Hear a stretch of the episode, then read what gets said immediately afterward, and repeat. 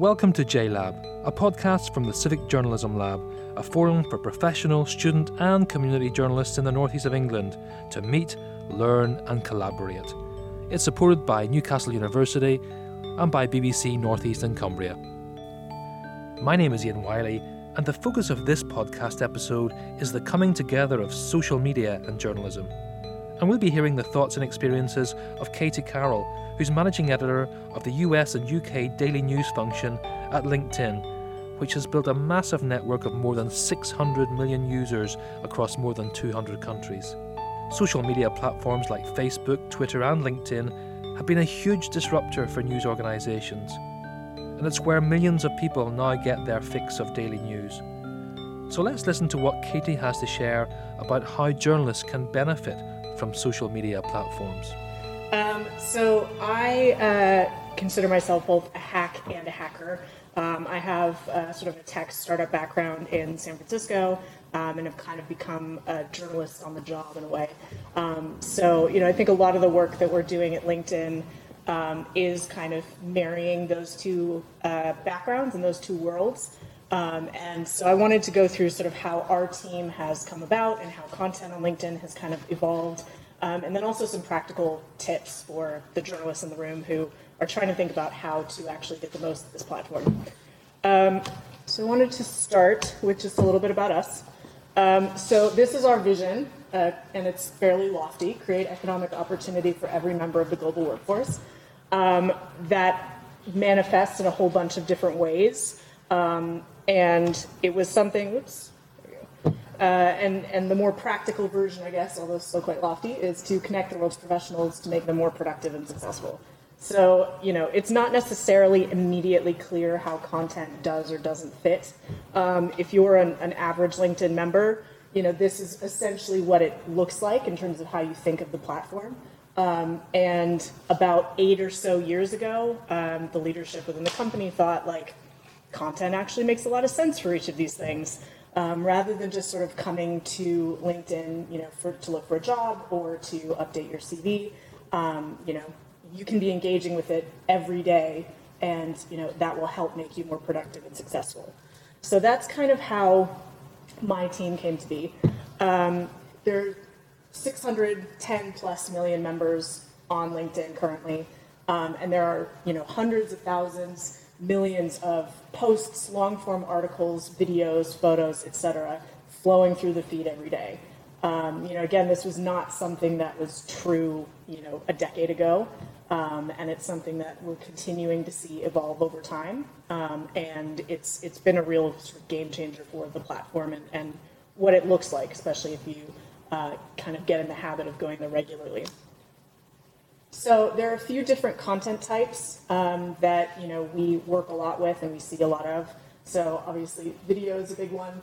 Um, and the thing that's interesting about video on LinkedIn is it doesn't need to be a beautiful studio shoot. It can literally be you holding your phone up to your face and just saying what's interesting about whatever story happened that day, um, which Nick Thompson from Wired does literally every day. Um, you know, it can be a long form article. Um, it can be uh, a post or a photo um, just sharing your perspective really quickly on something happening in your industry or in the world that you want to talk more about.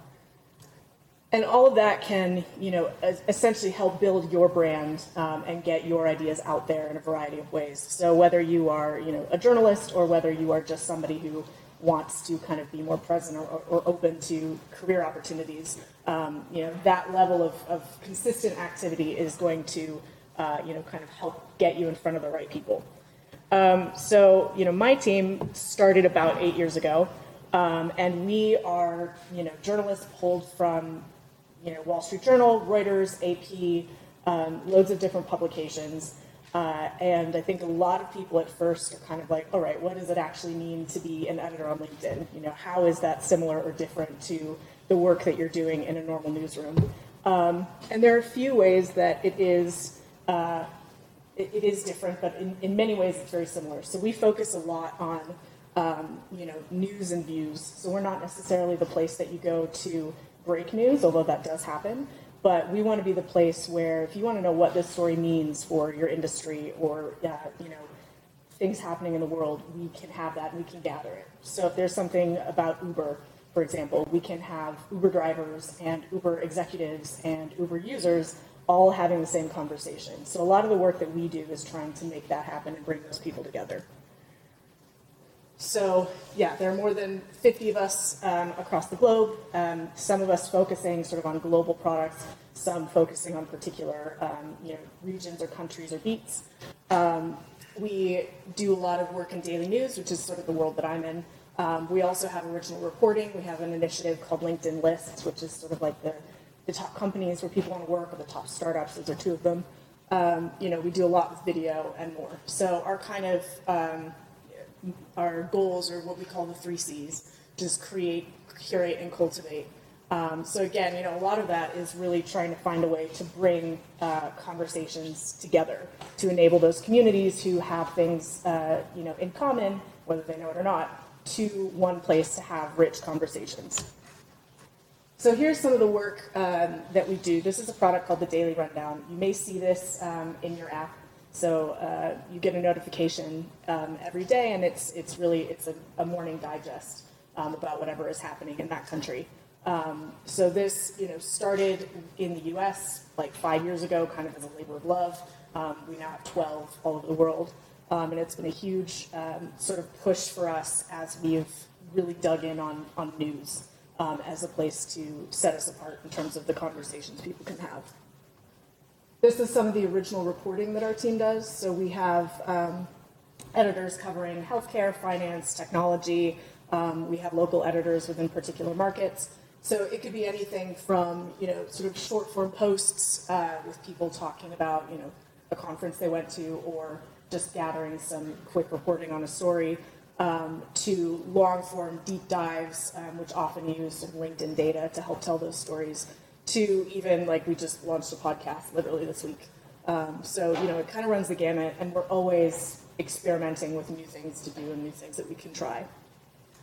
Um, and then the big one, and, and, this is kind of, I think, where uh, journalists can uh, get a lot of value, um, is what we call storylines. So basically, this is um, a, a, module on your desktop or in your app that shows, you know, curated trending topics. So these are all, um, you know, created uh, by our team, um, and we're basically gathering some of those conversations. So journalists have become crucial to the success of storylines. Um, we work very closely with a lot of different newsrooms, um, but basically, you know, journalists are the subject matter experts for whatever their beat is or whatever the story is.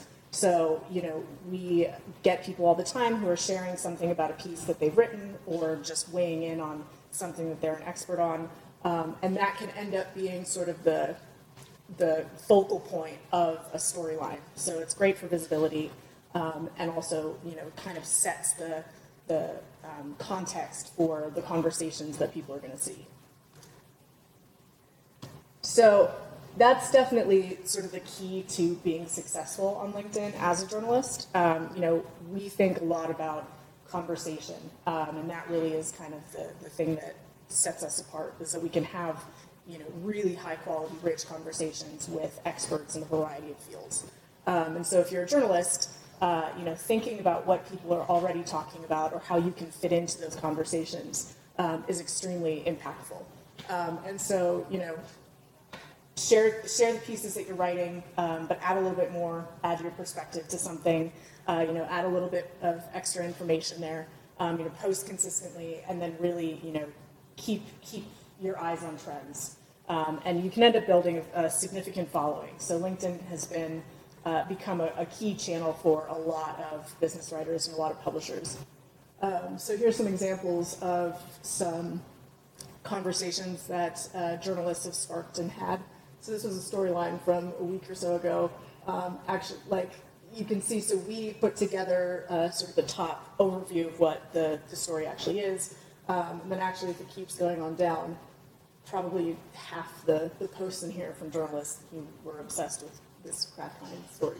Um, but some really interesting conversations. And then each of those comments on those posts, uh, you know, get goes back to the original poster. So you end up having, you know, people really getting involved in whatever the conversation is in those comments, um, and it feeds each other. um, which again all sort of helps with the virality of it anyway. Um, and then, you know, it doesn't necessarily have to be jumping on a news story per se, but really keeping your eye on what people do actually want to talk about or are already talking about. Um, you know, I thought this was a great example of uh, sort of of a journalist kind of taking a look at what people are, are gravitating toward in terms of topics and putting that together in an interesting way. And this turned into a really rich conversation. Um, and then also, you know, video obviously is incredibly compelling, does hugely well on the platform, uh, and is very easy to just, again, sort of talk to a phone and say, you know, here's what I think about this story. So the other piece of this, and probably the piece that most of you are more familiar with, is actually making sure your profile is kind of up to par for where uh, you're going to, you know, come across as best you can. So, you know, basically make sure it's all filled out. That's sort of the, the low-hanging fruit of it. Um, but you know, it, it, can be especially valuable for people who are coming across your profile um, as you are having conversations on the site. It's also helpful if you are, you know, sending an email to somebody for potential sourcing, um, you know, which is obviously the other piece of this that we, we see a lot of. There are loads of stories that you know journalists have, have looked on the platform and, and um, gotten in touch with people who could be sources and things like that. Um, so all of that does kind of help to have a profile that looks properly filled out. But that, so that's really it. That's a very quick overview, obviously. But um, you know, we are working more and more with journalists here in the UK. Um, the Storylines product launched here a couple weeks ago, um, and you know, we really want to work with people. We want to work with newsrooms. Um, you know, we really want it to be a harmonious relationship. Um, you know, we're seeing uh, referral traffic uh, to publishers rise as a lot of this stuff happens and as members get more engaged. Um, so, you know, this is definitely a, a, friend, not a foe type situation. Um, we want it to be a rewarding experience for uh, publishers and journalists as well. So, yeah, that's it.